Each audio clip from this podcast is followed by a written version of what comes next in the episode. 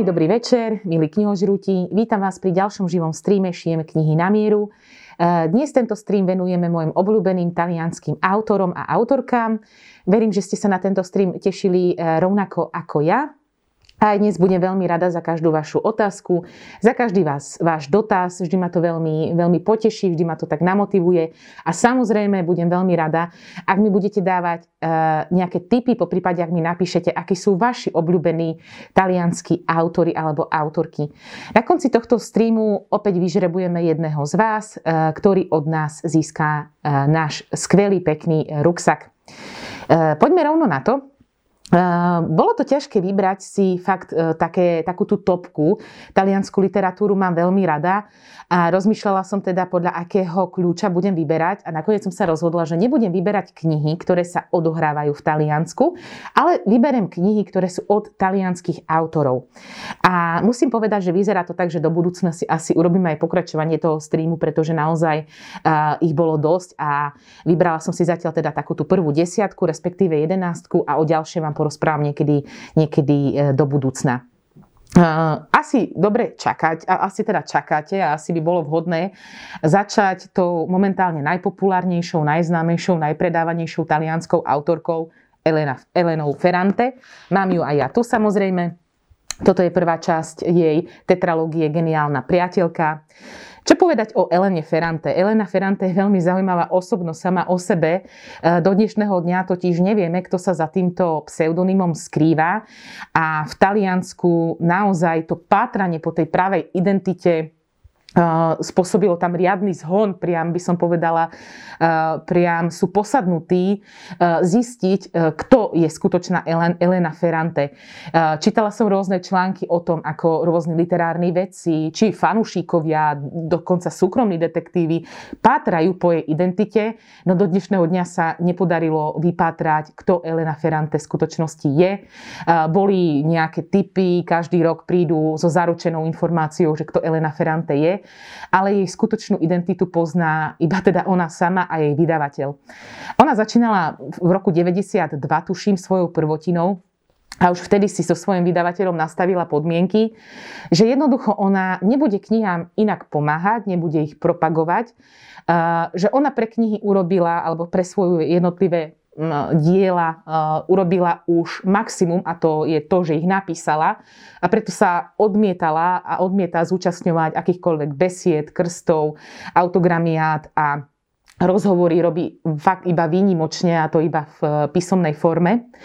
A eh, ja som vám tu minulý týždeň rozprávala o tom, že ja si veľmi rada zistujem o jednotlivých autoroch viac, pretože pre mňa eh, autor a samotné to dielo je jedno proste silné spojenie, ktoré patrí k sebe a ja jednoducho to dielo lepšie dokážem pochopiť, lepšie ho dokážem navnímať, ak viem niečo o tom autorovi. A Elena Ferrante si myslí niečo iné. Elena Ferrante tvrdí, a viackrát sa vyjadrila v nejakých tých písomných rozhovoroch, že autorová jediná úloha je napísať to dielo a potom tá kniha si žije vlastným životom. Um, ešte tu mám o nej jednu takú zaujímavosť, ale tu vám poviem až pri, pri ďalšej knihe. Čo povedať ku geniálnej priateľke? Myslím si, že drvivá väčšina z vás, ktorá pozera tieto streamy, ste knihožrutí rovnakí ako ja a tento fenomén, fenomén vám neunikol. Verím, že ste viacerí geniálnu priateľku čítali. Ja už som tu viackrát o nej hovorila, aj ste sa ma na to pýtali, aký je môj názor na Elenu Ferrante. Ehm, ja som vám rozprávala o tom, že ehm, som mala vysoké očakávania od, od, hlavne od tej prvej knihy, teda keď vyšla. Ehm, odporúčali mi ju aj moje kolegynky a musím povedať, že som ostala potom, potom po tej prvej časti taká mm, zarazená, lebo možno nenaplnila až tak moje vysoké očakávania, ktoré som od nej mala. Ona nebola zlá, ona bola nadpriemerná. Ale asi som čakala niečo viac. Um, ale jedno sa nedalo uprieť uh, Elene Ferrante, že od prvej stránky absolútne vám vás vtiahne do deja Cítite sa, že ste v tých, v tých 50, eh, tuším, eh, prvá časť sa odohráva, hm, tuším, 60. roky minulého storočia v Neapole, v takej okrajovej časti v Neapole, kde, sa, eh, kde žila sústreďovala sa väčšinou taká chudobná, chudobná, hm, chudobné obyvateľstvo, taká nižšia tá sociálna vrstva. Ja som normálne cítila tie vône, normálne som aj keď som v živote v Neapole nebola, tak som mala pocit, že, že tam rozpráva o miestach, ktoré ja dôverne poznám. Uh, ona využíva vo svojich knihách väčšinou štýl roz, ja rozprávania, ich formy teda. To znamená, že uh, tá hlavná postava sa vám priamo prihovára a ja stále, keď čítam Elenu Ferrante, mám pocit, že niekto sedí pri mne a niekto mi jednoducho rozpráva o svojom živote. A to ma na jej knihách nesmierne baví. Ona má ten štýl taký svoj typický, dá sa povedať, že v mnohom ani nezameniteľný a neopakovateľný. A ten sa mi veľmi páči. Po tej prvej e, časti som mala pocit, že no dobre, ak to má byť kniha o nejakom ideálnom priateľstve dvoch žien, tak som čítala lepšie knihy o priateľstve. Ale keď som sa tak chystala na tento stream, tak som si uvedomila, že aj môj vzťah s mojou najlepšou kamarátkou nie je ideálny. Že žiaden vzťah medzi dvomi, dvoma ľuďmi, či už sú v akomkoľvek vzťahu, či už v nejakom rodinnom, priateľskom alebo v partnerskom, nie je ideálny. A potom som si uvedomila, že tam je tá genialita v podstate tej knihy, že ona vám tú realitu dáva na tanier tak, ako jednoducho, tak, tak, takú, aká je. Neprikrášlenú. To znamená, že aj medzi dvoma hlavnými hrdinkami Elenou, ktorá plní tú, tú úlohu hlavnej hrdinky a zároveň rozprávača, ktorá už v staršom veku pokročilom rekapituluje svoj život a rozpráva vám ten, ten svoj život v tých jednotlivých častiach, uh, tak vám rozpráva o, o svojom živote a o živote jej najlepšej kamarátky uh, Lily, alebo Lila, Lila sa volá teda. A e, medzi nimi je e, veľmi silné puto, oni sa majú radi, aj sa obdivujú jedna druhú považujú práve za tú geniálnu priateľku. Zároveň medzi nimi je taká istým spôsobom súťaživosť, istým spôsobom jedna druhu inšpirujú, jedna druhu núti proste meniť názory alebo minimálne ich zvažovať, pretože obe sú rozdielne. Elena je taká, taká skôr tradičnejšia, Lila je skôr taká, taká pokrokovejšia a na tú dobu a na to obdobie, priam by som povedala, taká rebelská vo svojich názoroch. A to je skvelé, to je úžasné. Lebo fakt, keď som to porovnávala so svojím vlastným životom a so svojou najlepšou priateľkou, s ktorou som vyrastala od detstva moja prvá spomienka na detstvo už tam bola, že proste neviem si predstaviť, nepamätám sa na, na detstvo, na, na vôbec okamih z detstva, že by tam tá moja najlepšia kamarátka nebola, tak náš vzťah bol presne o tom, že sme sa aj pohádali a aj, aj sme sa potom udobrili, aj sme som mala pocit, že to bude e, priateľstvo na celý život. Aj sme mali obdobie, keď sme nekomunikovali a to tam pekne v tých knihách vystihuje. Druhá časť tej tetralógie ma nadchla ešte viac, kde už tie dievčata pomaly dospievajú a riešia svoju sexualitu. A tretia časť, tam sú už vlastne vlastne opäť dospelé, každá žije už, majú, majú svoje rodiny, majú svoje manželstva, e, opäť sa k sebe vracajú, potom mm, chvíľku ako keby jedna o druhej ani nevedeli. A potom tá štvrtá časť je proste dôstojným a úžasným vyvrcholením fakt jednej skvelej tetralógie. A ja som sa dlho vyhýbala, a ja som aj tuto na streamoch hovorila, ja som sa dlho a schválne vyhýbala iným knihám od Ferrante, pretože som um, mala taký nejaký vnútorný pocit, že sa jednoducho už nevyrovnajú tejto skvelej tetralógie. Ja nechcela som si nejako pokaziť ten dojem alebo nejako z, ovplyv, aby to neovplyvnilo ten, ten môj názor, aký mám a mám veľmi pozitívny názor na túto autorku. Ale napokon som neodolala a prednedávnom som čítala jej najnovšiu knihu Klamarský život dospelých. A tá kniha bola skvelá, bola, bola fakt na, naozaj výborná. A opäť som tam presne cítila tú, tú Ferrante, opäť som tam cítila ten Neapol a opäť sa nám tá hlavná hrdinka Giovanna prihovára v tej prvej osobe a vy máte pocit, že ju poznáte. Chvíľkami som mala pocit, že sa s ňou úplne stotožňujem a ako keby splývam s ňou v jednu osobu.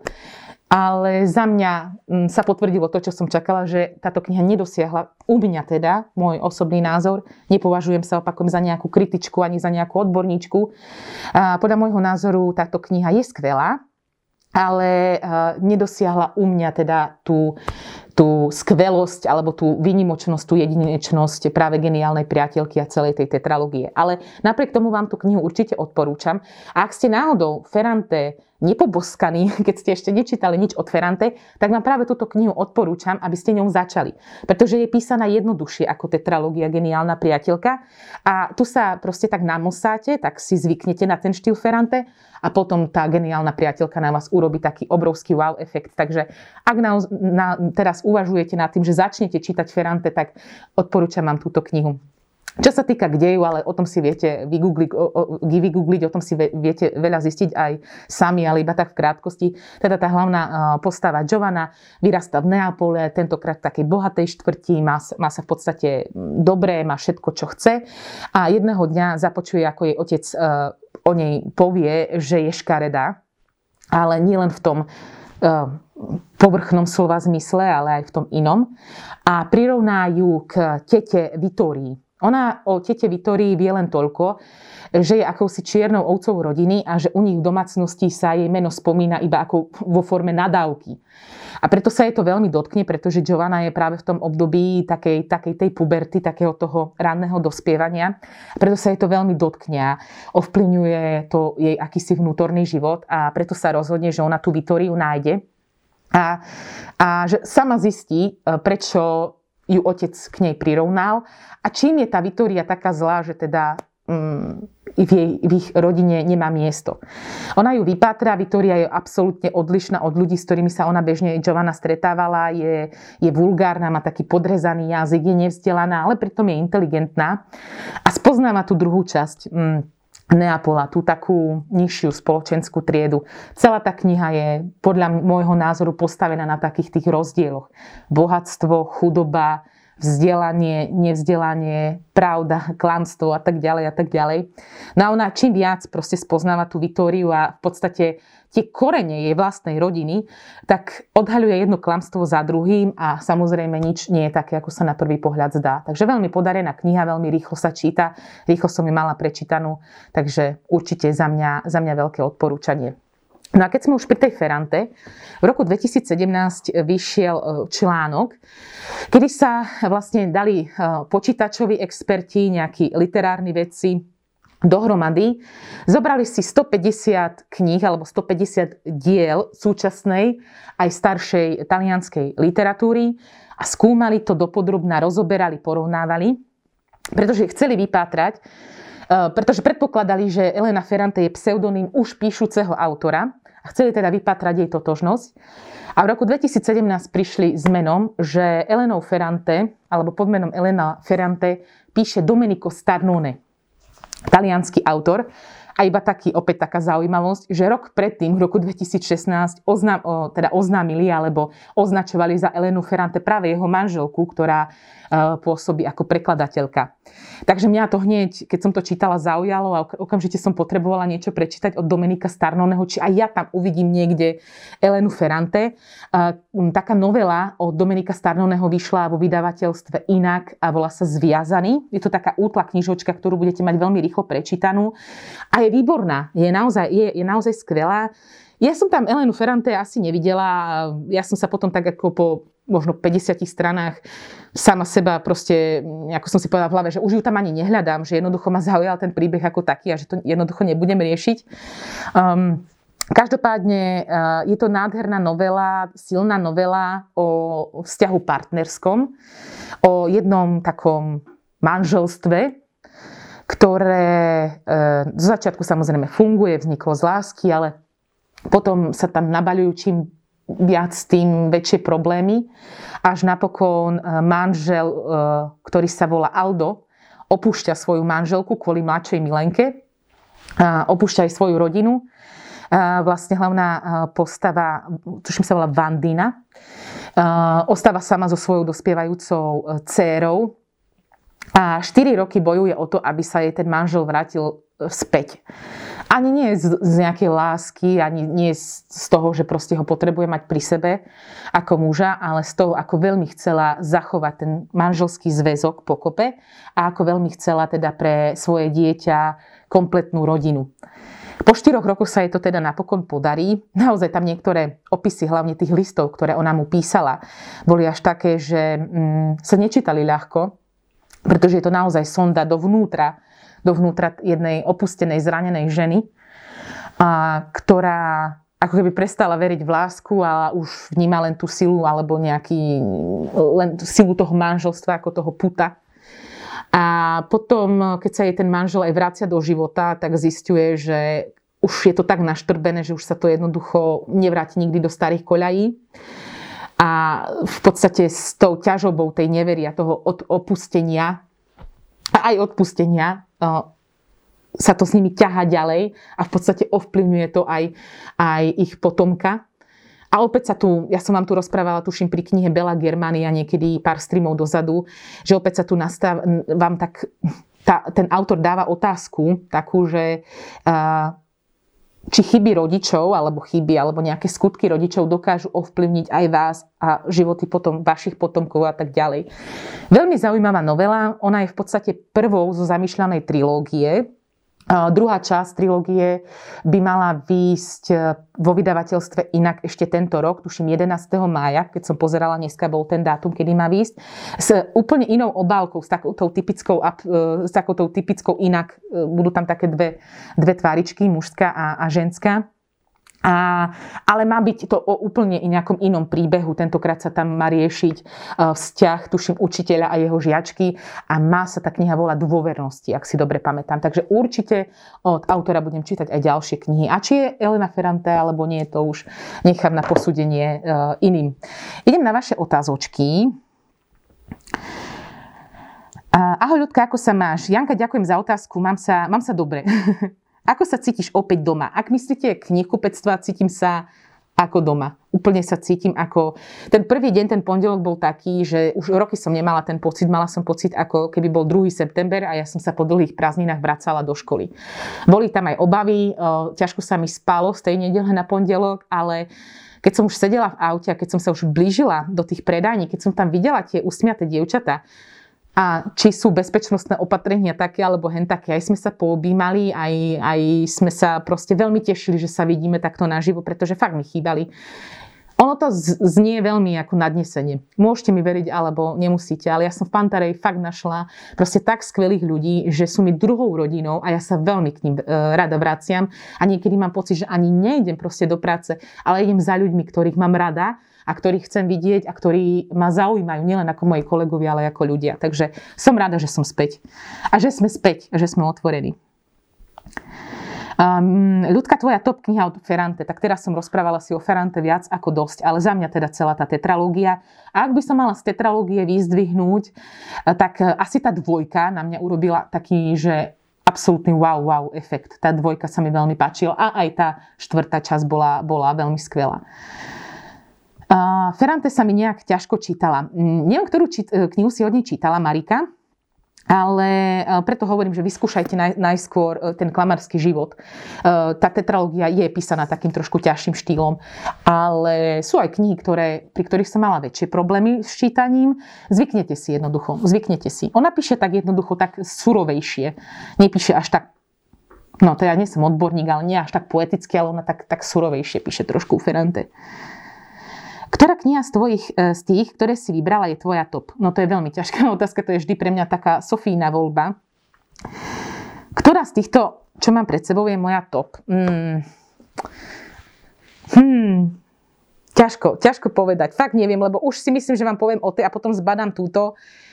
Najväčší dojem na mňa urobila za posledné obdobie, čítala som ju tuším minulý rok, minulý rok, uh, Silvia Avalone, Odkiaľ je život dokonalý v skvelom preklade Ivany e, Dobrakovovej. Vyšla opäť vo vydavateľstve inak. Ja čím ďalej, tým viac ich mám rada a každou knihou len proste dokazujú, že sú skvelé vydavateľstvo. A uvažujete alebo sa bojíte čítať knihy inak, to je niečo ako s MM edíciou alebo s Odeonom, nebojte sa, sú to skvelé príbehy, ehm, jedna kniha lepšia od druhej, rozhodne čítajte knihy z vydavateľstva inak. Takže za mňa asi ehm, za posledné obdobie sa mi najviac páčila práve táto kniha, odkiaľ je život dokonalý.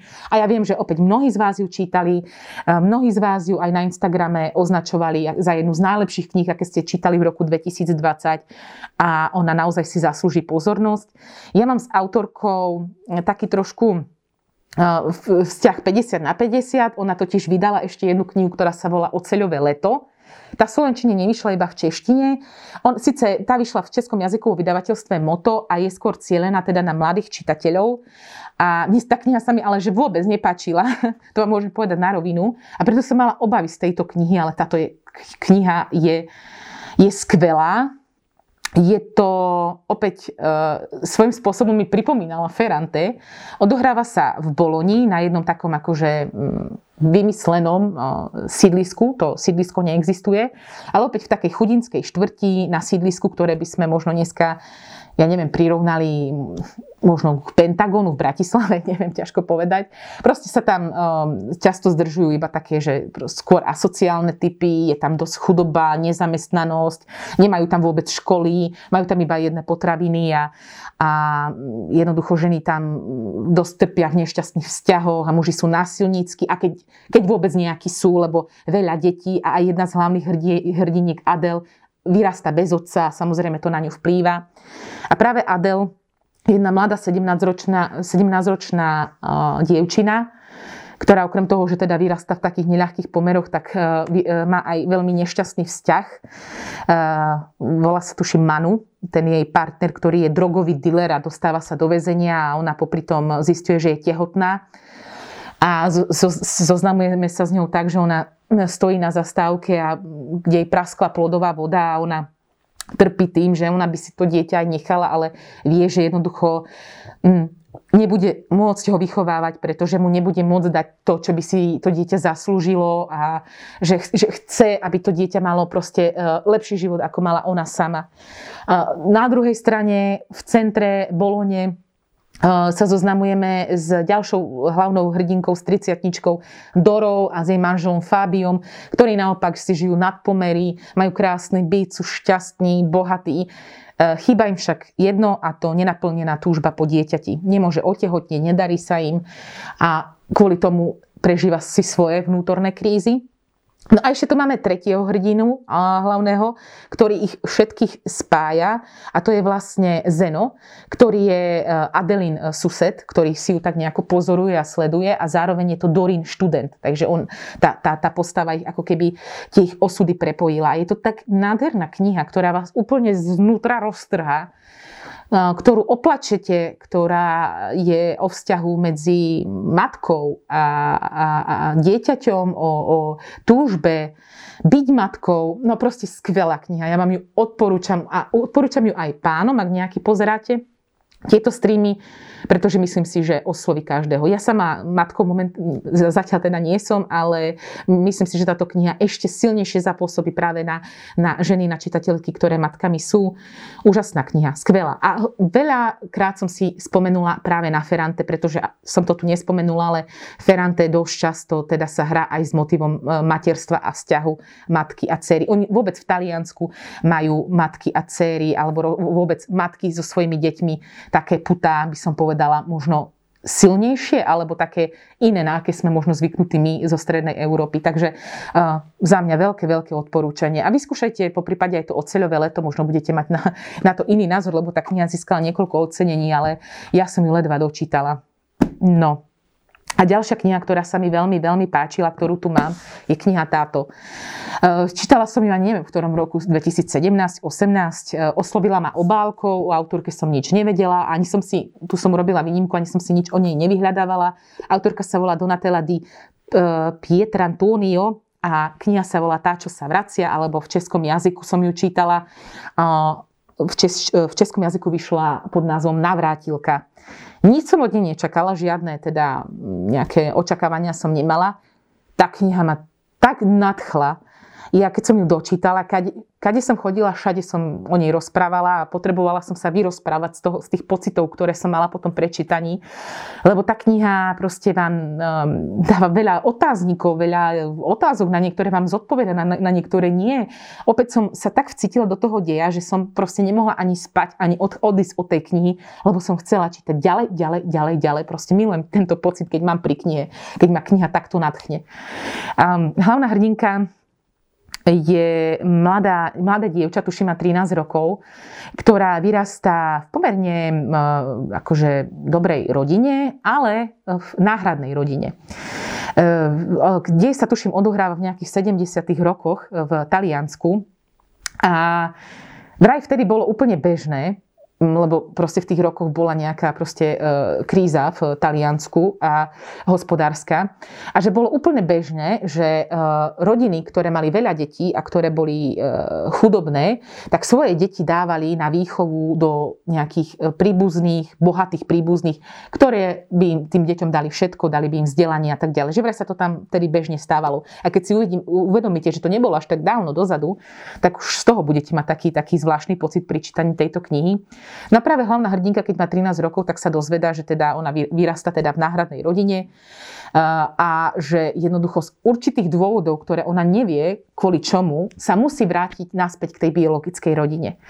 A je pre ňu to obrovská zmena, lebo opäť sme vo veku 13 rokov, puberta, pomaly sa začína nejako, nejako dospievať, začína sa nejako jej osobnosť formovať a príde ten, tento dôležitý zlom v jej živote, že, že sa jej život otočí o 180 stupňov, pretože ona z tej vyššej spoločenskej vrstvy, kde má všetko, kde má e, vzdelanie, kde navštevuje prestížne školy, krúžky, balet a tak ďalej, e, sa vracia na dedinu, k rodine, ktorá je síce jej biologická, ale vôbec nič s nimi nemá spoločné, je úplne sklamaná z toho, akí sú jej rodičia. Proste taký, že mama ju prehliada, otec je taký, taký násilnícky, má okrem toho ďalších piatich súrodencov, z toho jeden, je, jeden jej súrodenec je teda postihnutý.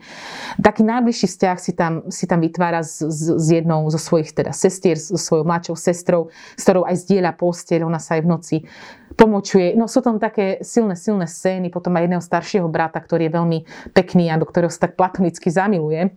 Je to zvláštne, ale v podstate, že je to jej biologický brat, ale ona ho nepoznala, pre ňu to je taká, taká e, akože cudzia, cudzia, cudzí muž v jej živote.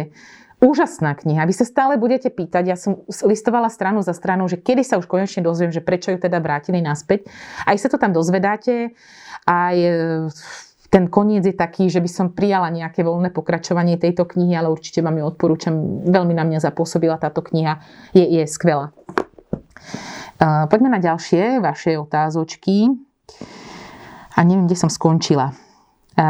Marcela sa pýta, o talianských autorov som čítala len knihy o mafii. Máš v tomto žánri nejakého favorita? Ďakujem. Veľmi rada čítam o mafii. Mám, mm, mám rada knihy o slovenskej mafii, mám doma takú zbierku a e, jeden, jedna polica v mojej uh, knižnici je celá práve o takýchto uh, mafiánskych knihách. Hlavne má istý čas, keď samozrejme prišiel seriál Narcos, bavil Pablo Escobar a hovorím slovenská mafia, o tej tam mám veľa a samozrejme aj talianska. No a keď sa povie talianská mafia, mňa hneď, hneď mi napadne uh, jeden autor a to je Roberto Saviano. Uh, neviem, či ste od neho niečo čítali, ale pravdepodobne áno, pretože on sa preslávil svojou knihou, ktorá vyšla tuším v roku 2008 v Slovenčine Gomora. A autor je tak opäť veľmi zaujímavá osobnosť, pretože on je uh, talianský novinár, a keď napísal knihu Gomora, ktorá tuším v origináli vyšla v roku 2006, myslím, tak e, on to konkrétne napísal o jednej juhotalianskej mafii, pretože ako novinár veľa o nich vedel a on len tam trošku pozmenil nejaké tie mená, ale aj napriek tomu mu tá mafia odkázala, že do roka 2008 bude mŕtvý. Preto on odvtedy do, vlastne do dnešného dňa žije pod stálou policajnou ochranou, pod dozorom. On častokrát prespáva na rôznych policajných staniciach. Keď sa napríklad chce stretnúť s kamarátmi alebo s rodinou, tak minimálne 3 dní sa na to musia pripravovať. Nikde na žiadnom mieste sa ne, nezdržiava viac ako 2 dní. Viete si predstaviť, že, že takto žijete? Že proste žijete proste pod neustálým strachom o svoj život a o život svojich najbližších. Je to úplne že strašné. A, ale napriek tomu on sa nezľakol a vydával stále ďalšie a ďalšie knihy. Určite poznáte knihu 000, ktorá vyšla v Slovenčine, takisto odporúčam, perfektná. No mne utkvela v pamäti hlavne kniha, ktorú mám pred sebou, je v českom jazyku a volá sa Pirane. Ja keď som ju čítala, keď som rozprávala aj môjmu partnerovi, o čom čítam, normálne mi nechcel veriť. Ale tá kniha je úplne proste inšpirovaná skutočnými udalosťami, pretože on keď tak pobýval Eh, na tých policajných staniciach, tak si všímal, že čoraz viac eh, tých obvinených, obžalovaných, ktorých tam nosili za práve za, za mm, eh, že, že sú súčasťou proste mafie a podsvetia, že čoraz sú tí ľudia čoraz sú mladší a mladší a mladší.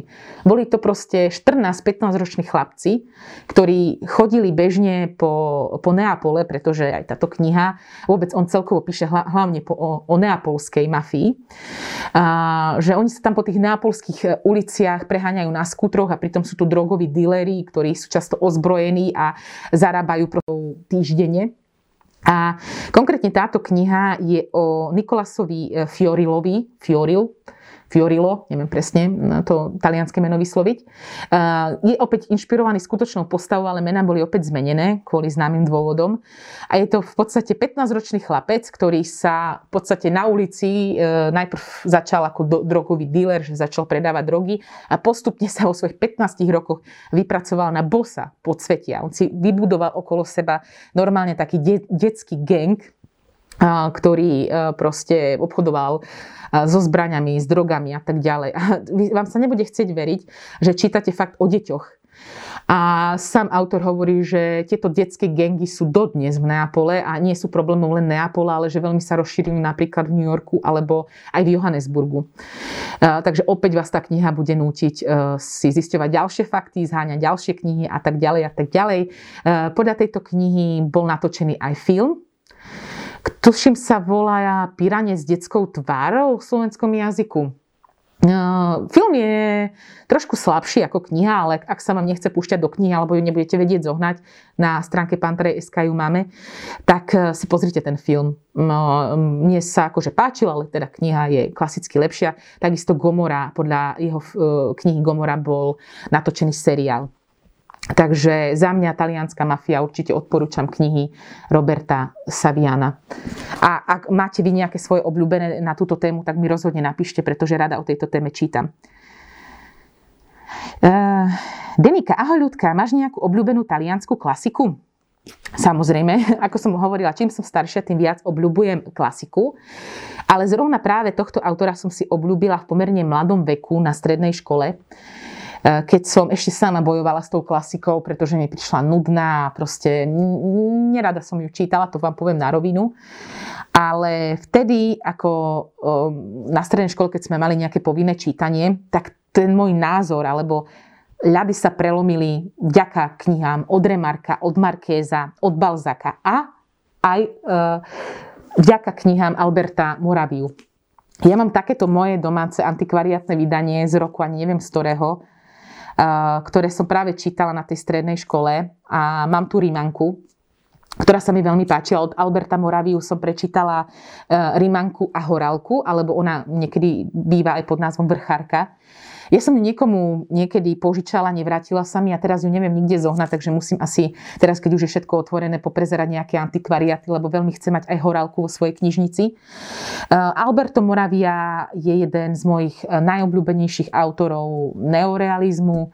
Um, on opäť zaujímavá osobnosť, e, v podstate od mladosti e, sa iba súkromne vzdelával, pretože on trpel takou zvláštnou formou tuberkulózy, tuším, to bola nejaká kostná tuberkulóza a kvôli tomu nemohol chodiť do bežných škôl. Bol, narodil sa do židovskej rodiny a práve kvôli tomu, že bol žid, tak e, opäť si zažil neľahké chvíle počas druhej svetovej vojny, bol prenosledovaný spolu so svojou rodinou. Okrem toho bol známy tým, že bol veľmi proti fašizmu a bol taký bol proti vojne ako takej, za čo tiež uh, si toho veľa, veľa prežil v živote. Uh, inak sa, uh, jeho meno Moravia je pseudonym. Požičal si ho od starého otca z maminej strany, ktorý pochádzal z Rakúsko-Uhorska, takže v podstate niekde tuto nedaleko nás má Alberto, mal Alberto Moravia korene. A chcela by som si prečítať aj ďalšie jeho knihy. Už dlhé roky uvažujem nad tým, že si dám rereading, že si ešte raz prečítam Rímanku, že si ešte raz prečítam Horálku alebo teda Vrchárku. Rímanka je príbeh, ktorý je zasadený opäť do Talianska, do obdobia, keď v Taliansku vládli fašisti a fašisti boli pri moci. Hlavná postava Adriana žije so svojou matkou, ktorá žijú v chudobe a tá Adriana je veľmi nádherná a práve jej matka vidí tu potenciál v svojej cere, že vďaka jej kráse a pôvabu by mohli zbohatnúť a preto ju v podstate núti k prostitúcii. Ona sa najprv tomu bráni, ale potom zažije nejaké veľké sklamanie v láske a absolútne proste tomu potom prepadne a stane sa z nej spoločníčka. No a v tom svojom, eh, v tej svojej branži zažíva rôzne všelijaké vzťahy a, a zážitky, aj dobré, aj, aj zlé s rôznymi mužmi. Eh, dostanú sa aj do života muži, ktorí sú násilnícky, ktorí sú aj, aj, aj vrahovia a do jedného z nich sa dokonca zamiluje. Nechcem vám to úplne spojovať celé, ale je to skvelá kniha. A ak sa vám opäť nechce púšťať do knihy, tak je natočený taký starší film, kde hlavnú hrdinku stvárňuje Gina Lolo Brigida, takže určite vám odporúčam aj film. No a um, mne sa ešte o kúšťok viac páčila Horálka, ktorá je takisto sfilmovaná. Jeden, jeden film je z roku, tuším, 1960, kde hlavnú hrdinku stvárňuje Sofia Loren, za tú postavu získala aj Oscara. Potom v roku 88, 1988 urobili remake. E, ten istý, tuším, režisér a opäť Sofia Loren aj po 20, takmer 30 rokoch stvárnila tú hlavnú postavu. Ja mám doma tento film z 88. Je skvelý a rovnako skvelá je aj kniha. Autor ako jeden z prvých po druhej svetovej vojne začal písať otvorenie o sexualite, o sexe, o, o proste erotike a tak ďalej. Ale tak samozrejme takým, takým tým nie lacným brakovým spôsobom, ale takým tým takým tým poetickejším a, krá- a, a, a krásnym, dá sa povedať. Horálka zase je opäť príbeh zasadený do Talianska, do Ríma počas druhej svetovej vojny, kde hlavná hrdinka e, je mladá vdova, ona sa vydávala veľmi mladá za oveľa staršieho obchodníka, ktorý ju celý čas podvádzala, nemala s ním, nezažila s ním krásny vzťah, skôr naopak. On zomiera, ona ostáva teda so svojou dcérou, prichádza druhá svetová vojna, ona e, sa snaží zarábať peniaze pre, tú, pre, tú, pre seba, pre dceru. Um, ale už je na čiernom trhu, samozrejme, tam do, do Ríma dováža rôzne produkty, ktoré neboli kvôli vojne bežne dostať. Aj keď si zarába celkom slušné peniaze, tak musí jednoducho odísť z Ríma kvôli vlastnej bezpečnosti, pretože už je to, tuším, rok nejaký 1943 alebo 4, ak sa nemýlim, takže už tá vojna, už bolo jasné teda, kto je na tej výťaznej a na tej porazenej e, strane a Rím bol bombardovaný, tak ona s tou dcerou uteká chce utiec práve do svojej rodnej dediny. Ona pochádzala z jednej dediny, z takej horskej, preto sa aj tá kniha volá Horár, e, Horálka. No a počas tej cesty tam zažívajú veľa, veľa úskalí, deje sa im veľmi veľa zlých, aj takých lepších vecí. Stretávajú rôzne, rôzne osoby, ktoré im viac či menej ovplyvňujú tie ich životy. No proste skvelá, skvelá kniha.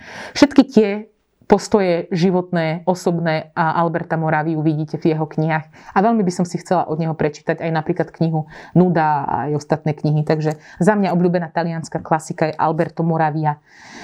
Poďme na vaše otázočky. Hmm. Páčila sa ti knižka Odkiaľ je život dokonalý? Áno, ja už som ju tu spomínala niekedy začiatkom streamu, veľmi sa mi páčila. Je to jedna z najlepších kníh roka 2020. Mm, s knihami aj bez nich. Chystáš sa na listopad? Dnes mi prišiel, dnes mi kuriér doruč, doručil uh, balíček z Pantarej a tam bol listopad a ja sa veľmi teším. Ale samozrejme, kniha, ja nikdy knihu neobjednávam, že, že, že jednu knihu, tak mi prišli ešte ďalšie dve Jedna je taká zaujímavá detektívka, o ktorej vám tu raz porozprávam a ďalšia je kniha, ktorá by mala byť, je to v podstate novinka a je zo žánru môjho obľúbeného magický realizmus. Aj o tej vám čo chvíľa porozprávam, keď ju prečítam. A e, samozrejme listopad nemám iba v takej tej tlačenej forme, ale mám ju kúpenú už aj ako audioknihu a chystám sa ju počúvať teraz na cestách. Mne sa páčila kniha z talianského prostredia druhej svetovej vojny po Čarlatovú oblohu. Áno, áno, inak mala som ju v takom ušom výbere, ale tuším ju nenapísal talianský autor, že ona sa tuším iba odohráva v talianskom prostredí a ja som tu chcela fakt iba talianských autorov, ale tiež sa chystám, že raz vám o nej poviem, je to skvelá kniha. Určite súhlasím. Čo hovoríš na knihu Sen, ktorý sa naplnil? Ja ju mám tuto pred sebou, pretože viem, že mnohí z vás veľmi radi čítajú historické romány A Neviem, či ste už natrafili niekedy na knihy autora eh, Luca di Fulvia, pretože on eh, momentálne nie je prekladaný do slovenského jazyka, vychádza v Ikare, ale v českom Ikare. Ja som od neho prečítala 4 knihy, teraz v roku 2021 vychádza 5. jeho kniha, ktorá by sa mala odohrávať v Ríme a ja sa na ňu už veľmi teším. Jeho knihy sú skvelé, každá sa odohráva v nejakom inom historickom období aby som to vám povedala presne, jedna sa odohráva v nejakom 16. storočí v Benátkach, ďalšia v stredoveku, ďalšia sa odohráva niekedy začiatok 20. storočia v New Yorku. A táto kniha je najlepšia, ktorú som od neho čítala a spracúvava tému eh, masovej emigrácie Európanov do Ameriky na prelome 19. a 20. storočia. Stretávame sa tu s troma hlavnými hrdinami, aby nepamätám si mená, tak musím si zobrať ťahák. Uh, jeden je sicilský mladík Roko, ktorý uteká zo Sicílie, pretože tam má problémy uh, s miestou mafiou, pretože s nimi nechce spolupracovať. Tak ako spolupracoval ich otec, tak sa rozhodne, že proste musí alebo jedna z podmienok, aby sa zachránil, uh, je, že musí opustiť Sicíliu. Ďalšia z hrdiniek Roseta uteká pred jedným takým perverzným barónom, ktorý jej zobral celý majetok, ktorý ju proste akože fyzicky atakoval. A tretia hrdinka Rachel vyrastá v ruskej dedine. Je veľmi mladá, tuším, má nejakých 13 alebo 14 rokov. A práve v dedine, kde vyrastá so svojou rodinou, bola jej rodina obeťou pogromov proti Židom. A v podstate pred očami zabijú otca. A ona teda preto je nútená uh, utiecť z Ruska. Uh, Luca di Fulvio, je, jeho príbehy sú teda fikciou, ale on častokrát do svojich kníh uh, nejako dáva alebo vplieta aj skutočné, skutočné udalosti, skutočné nejaké proste historické fakty. A jedno, jedným z faktov je aj to, že v tom roku, v tých rokoch existoval jeden taký spolok, názov si nespomeniem teraz na rýchlo, ktorý vznikol, založili ho prevažne e, Židia v Poľsku, niekedy koncom 19. storočia a potom sa presunul do Južnej Ameriky, pretože táto kniha, veľká časť tej knihy sa odohráva v Buenos Aires, kde sa samozrejme tie tri dejové linky postupne pretnú. Tí traja hlavní hrdinovia sa tam samozrejme nejakým spôsobom spoja. A tá, tá, ten spolok robil to, že presne keď bola tá, pred prvou svetovou, prvou svetovou vojnou tá, tá veľká emigrácia tých Európanov do Južnej Ameriky, tak v Južnej, Ameriky bolo, v Južnej Amerike bolo málo, málo žien pretože väčšina tých emigrantov z Európy boli muži. To znamená, že žena, ja to poviem teraz tak surhovo, bola pre nich nedostatková komodita a preto ten spolok, ten európsky, e, takto chodil po strednej Európe a zbieral väčšinou mladé židovky, alebo proste mladé, mladé ženy, ktorým sľuboval, že od, od, od, odvezú ich alebo prevezú ich do lepšieho sveta za lepšou budúcnosťou, kde začnú nový život. A oni ich takto proste nalákali, priviezli ich do, tej, do toho Buenos Aires a tam ich väčšinou predali do nevestincov a čakali ich tam proste hrôzy. To, to je fakt, to je fakt historicky, fakt to existovalo, fakt to takto žiaľ Bohu fungovalo. No a tam sa dostanú, dostane jedna z tých hlavných hrdiniek, to asi tušíte. Inak e, tento autor je známy tým, že on tým svojim hlavným hrdinom nič nedaruje. Že on im teda hádže riadne polena pod nohy a jeden pád jedna rana strieda ďalšiu a ďalšiu, až miestami mi je ich ľúto, až sama sebe hovorím, že dobre, už im daj trošku vydýchnuť, ale on nie. Takže tie knihy miestami sa nečítajú ľahko, Takže nie je to taký nejaký zamilovaný historický román, ale sú tam státe, ktoré sa fakt čítajú ako nejaká, nejaký thriller alebo ako nejaký psychologický román miestami. Ale rozhodne, rozhodne túto knihu odporúčam, je skvelá. Z tých kníh od autora sa mi páčila najviac a teším sa teda aj na jeho novinku, ktorá vyjde v tomto roku. A veľmi by som chcela, aby táto kniha vychádzala aj v slovenskom preklade, lebo myslím si, že na Slovensku by, by oslovila veľa, veľa čitateľov. Takže ak čítate v českom jazyku, nevadí vám to, tak určite odporúčam jeho knihy. Rozmýšľam, čo som ešte chcela chcela povedať k tej knihe, ale už asi stačí aj toľko, že, že ešte raz odporúčam.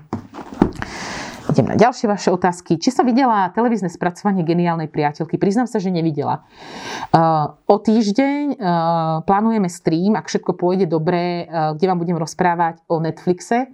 Respektíve budeme si tu takto spoločne porovnávať knihy versus seriály. Už sa na to veľmi teším.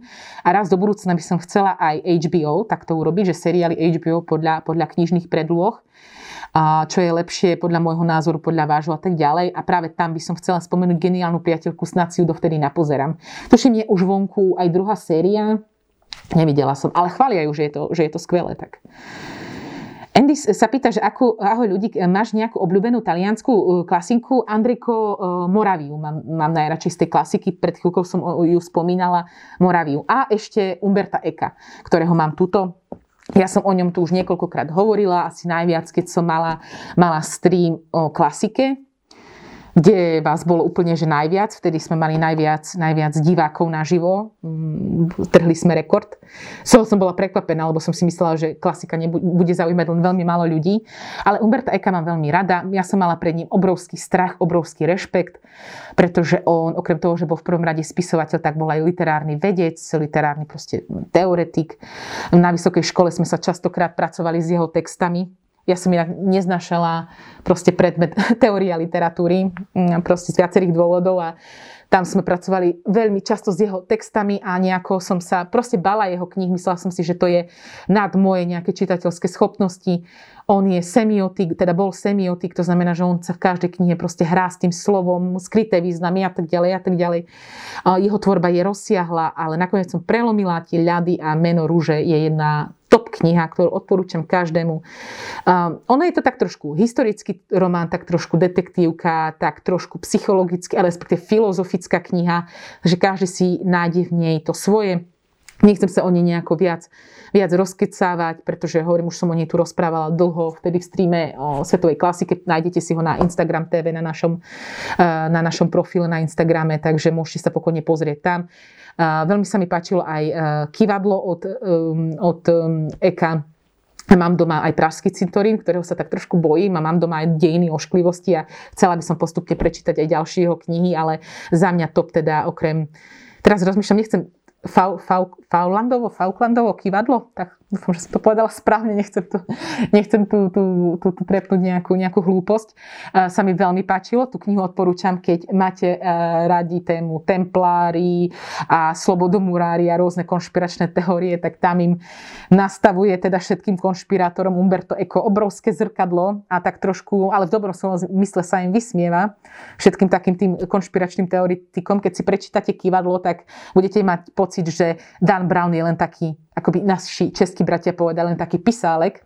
Takže odporúčam, aj keď ona je teda, tuším, 600-700 strán poctivého textu. Ale pre milovníkov detektívky, historických detektívov odporúčam Umberta Eka. Ak ste milovníci literatúry, teórie literatúry, tak to jeho knihy, to, to je prechádzka rúžovou záhradou, plno odkazov, metafor, e, proste už mena hlavných hrdinov, to, to, to, to vlastne za menami hlavných hrdinov sa skrývajú odkazy na iné literárne diela. Jeden sa volá Adson, akože Watson, uh, ďalší je z Baskerville, áno, Pes Baskervillesky a tak ďalej. A veľa takýchto odkazov, nehovoriac o tom, že hlavná alebo ústredná téma tejto knihy, tohto historického románu je jedna úžasná veľká knižnica, ktorá v sebe skrýva jedno tajomné dielo a to pokračovanie poetiky No, ale nechcem vám o tom rozprávať viac, aby som vám niečo nevyspojlovala. Určite odporúčam skvelá, skvelá kniha, takže za mňa aj Umberto Eco je jeden z mojich obľúbených klasických, lebo už sa radí medzi klasikou talianskej literatúry.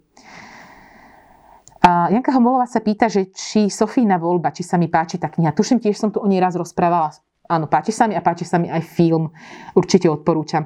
Ja som ju, Sofínu voľbu čítala s tým, že to bude nejaká dobrá kniha priamo z prostredia koncentračných táborov. Ak ste ju čítali, tak viete, že ona sa neodohráva priamo v koncentračných táboroch, skôr rozpráva o tom, ako sa žilo preživším po holokauste a že to nemali ľahké a že v podstate to, tú, tú ťažobu si niesli ďalej so sebou do života. Takže Paolo Giordano, Raduška mi tu píše, je skvelý autor, no nie len osamelosť prvočísel, Čierna a strieborná, Požierači neba. Som zvedavá, čo na jeho knihy v tomto streame budeš hovoriť.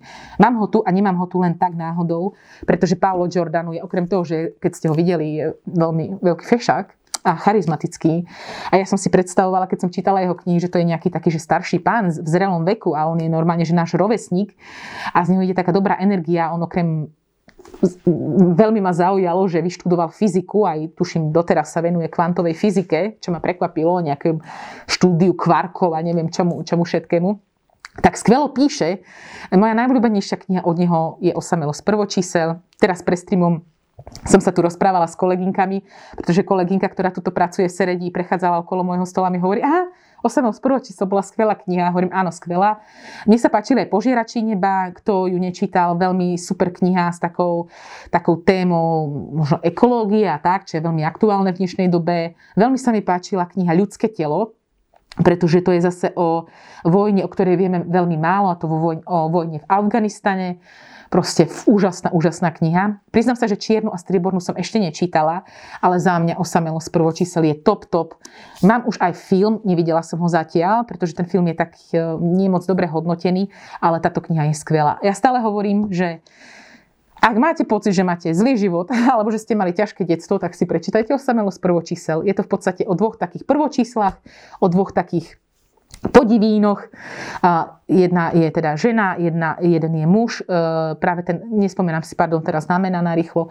Práve ten, ten, ten, ten chlapec, keď bol, e, keď bol mladý, tak si zažil určitú traumu, pretože on sa narodil ako jeden z dvojčiat. On bol priam od mala geniálny, zatiaľ čo jeho sestra dvojčka bola, mm, bola mentálne postihnutá, bola zaostala a on všade musel ako dieťa chodiť s ňou a viete, ako dieťa, tak sa za ňou aj hambila.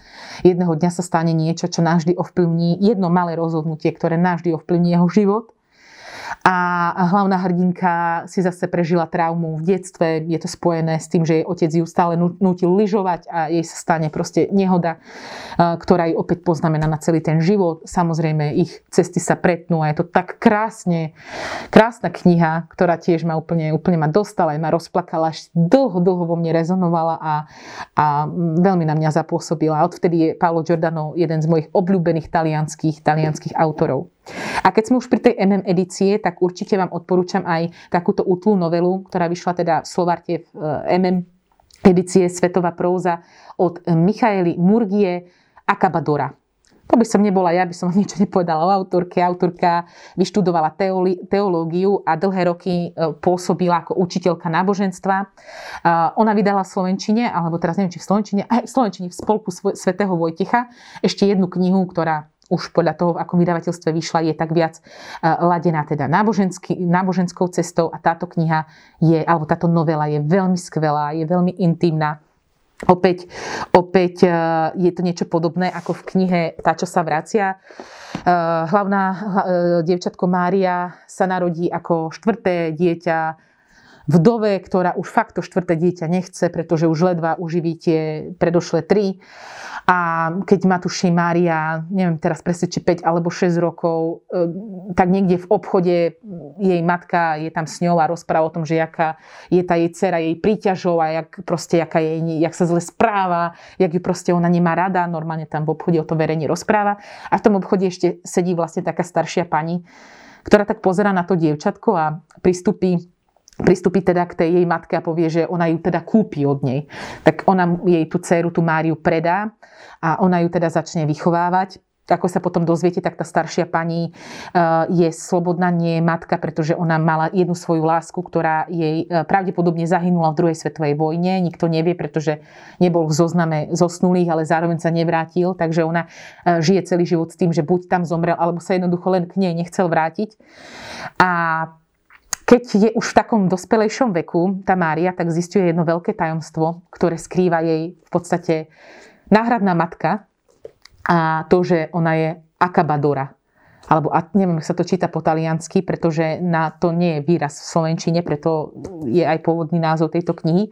Akabadora by sme dneska niečo preložili možno ako eutanázia. Proste ona pomáha, cez deň je krajčírka a v noci pomáha ľuďom odchádzať na druhý svet. To znamená, že ak, e, a teda mám zimom riavky, lebo tak nie je fakt silná, že proste keď niekto už proste nechcel žiť ďalej z určitých dôvodov, že mali nejaké, no proste problémy iné zdravotné a tak a už sa nechceli trápiť, tak ona v noci prišla do, toho do tej domácnosti a pomohla mu, tomu človeku dôstojne zomrieť. No a takže tu hlavná, hlavná téma tej knihy je teda smrť, nejaká etis, e, etická stránka tej eutanázie a tak ďalej a tak ďalej. A No, skvelá, skvelá novela. Budete mať veľmi rýchlo prečítané, určite odporúčam. Veľmi dobrá kniha. Aj by som aj niečo viac o tom porozprávala, ale nechcem vám to vyspojovať a už e, je, e, za chvíľku budeme musieť končiť. E, Knihožrúdka Kajka. Áno, druhá séria ide na STVčke v piatok, myslím. Dneska som na teba pozerala, knihožrúdka Kajka. Pozerala som, že máš taký nick podobný ako ja. A že ťa zdieľala, tuším, Pantarej na Instagrame, tak som si tak, že ďalšia knihožrúdka.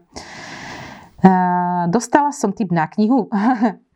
Marika Vrkoč od Leticie Kolombány. Poznáš tú knihu? Čo ja poznám, ja ju milujem. Ja tuším druhý stream, keď sme mali, ktorý sa žiaľ neuložil, tak tam som ju ospevovala. Proste Vrkoč je úžasná, úžasná kniha. Budem o nej rozprávať v máji, lebo budeme mať stream o francúzskej literatúre a to teda bude jazda, pretože ja som, ja milujem francúzsku literatúru a francúzsku a tam ju budem spomínať. Proste Vrkoč je jedna úžasná kniha ktorú by som, ktorá sa mi hodí snad do každej témy, pretože ona je o silných hrdinkách, ona je proste pre ženy, pre mužov, ona je kniha, ktorá vám dá posolstvo, rýchlo ju budete mať prečítanú, vyšla teda v Odeone vo vydavateľstve IKAR. Skvelá kniha. Veronika Ninika, super typ, uh, typy ľudka, veľmi uh, nám rozširuješ obzory. Ja som taká rada, že ma počúvate ja som strašne rada, lebo niekedy mi príde, že svoje okolie priam niekedy e, rozčulujem alebo až leziem na nervy, že furt musím rozprávať o knihách. Tak som taká rada, že vy dobrovoľne si ma zapnete a hodinu ma počúvate, že, že mám z toho veľkú radosť. Vierka, čítala si aj božskú komédiu? Tá vraj dala základy taliančine. Ako ju poznáme dnes? Mňa to celkom dosť láka. Priznám sa, že božská komédia je presne na dlhé, dlhé roky, snáď od strednej školy na takom mojom výžliste a veľmi sa, veľmi sa bojím, pretože podľa mňa to bude proste masterpiece a opäť neviem, že či som už dorastla čitateľsky, aby som, aby som si božskú komédiu vychutnala. Ale mám ju doma už veľmi, veľmi dlho a, a veľmi by som si ju chcela prečítať. A pozerám, že či ešte by som zodpovedala na pár otázočiek. Pozerám, že či tu je nejaká... Hmm, konečne poznáme nejakú knihu, ktorá ti nesadla.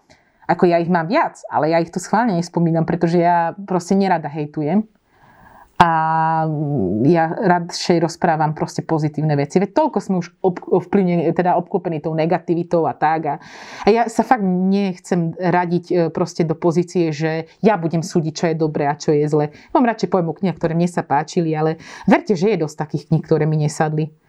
Ale aj tým som si povedala, že, že ešte snáď príde čas, keď im dám druhú šancu. Viete, koľko kníh som tak zmenila názor, že som, tiež som vám tu rozprávala, tuším o pár knihách, ktoré som na prvý šup proste nemohla dať. Napríklad minulý týždeň tých 12 stoličiek a potom som sa k nej vrátila snáď po 10 rokoch a plne, že wow, som bola unesená z tej knihy. Veľmi veľa záleží, v akom ste momentálne rozpoložení, v akej nálade, čo prežívate, koľko máte času, v akej pohode čítate. Napríklad, neviem, aký ste vy čitateľ, písali ste mi niektorí, že, že čítate, máte pustenú pri tom hudbu a tak. Ja musím mať úplne ticho. Mňa proste ruší všetko. Ja musím mať ticho, vyložené nohy a nemôže pri mne nikto rozprávať, nemôže ísť telka, nemôže ísť hudba, ja musím sa absolútne ponoriť do tej knihy. A tá, čo sa vracia, mám doteraz v hlave. Ikuška World. Úžasná kniha, fakt, fakt nádherná kniha. Ešte raz vám, vám odporúčam. Dnes dočítam knihu, kde sa les dotýka hviezd a určite ďalšia bude z dnešného vášho výberu. Som veľmi rada. Kde sa les dotýka hviezd je skvelá kniha z vydavateľstva Tatran, moje obľúbené, môj obľúbený magický realizmus. E, inak teším sa veľmi na maj, pretože v maji budú tie streamy také proste o mojich takých tých, že top top e, knihách a o takých mojich, že top témach a jedna, jedna z tých tém bude aj magický realizmus. Viem, že to bude asi len pre nejakú užšiu skupinu knihožrútov, ale ja som taká prekvapená, som si myslela, že je málo ľudí, ktorí radi čítajú magický realizmus a vy mi píšete, že nie, nie, nie, že ja tiež rád, rád čítam magický realizmus. Som veľmi rada, že, že je nás veľa. No, poďme vyžrebovať e, víťaza a víťazko sa stáva dnes Marika Ramara. Ra, ma, ra, ra, tak, Ramarara. A Marika od nás získava náš ruksačik, šijeme knihy na mieru. Opäť opakujem, e, musíš si ho naplniť iba samými dobrými knihami, možno aj z tohto streamu. Milí moji knihožrúti, veľmi pekne vám ďakujem za e, pozornosť, že ste si nás dnes zapli a o týždeň sa vidíme. Téma bude e, knihy, ktoré inšpirovali seriál, seriály na Netflixe. Teším sa už teraz, majte sa krásne a veľa čítajte.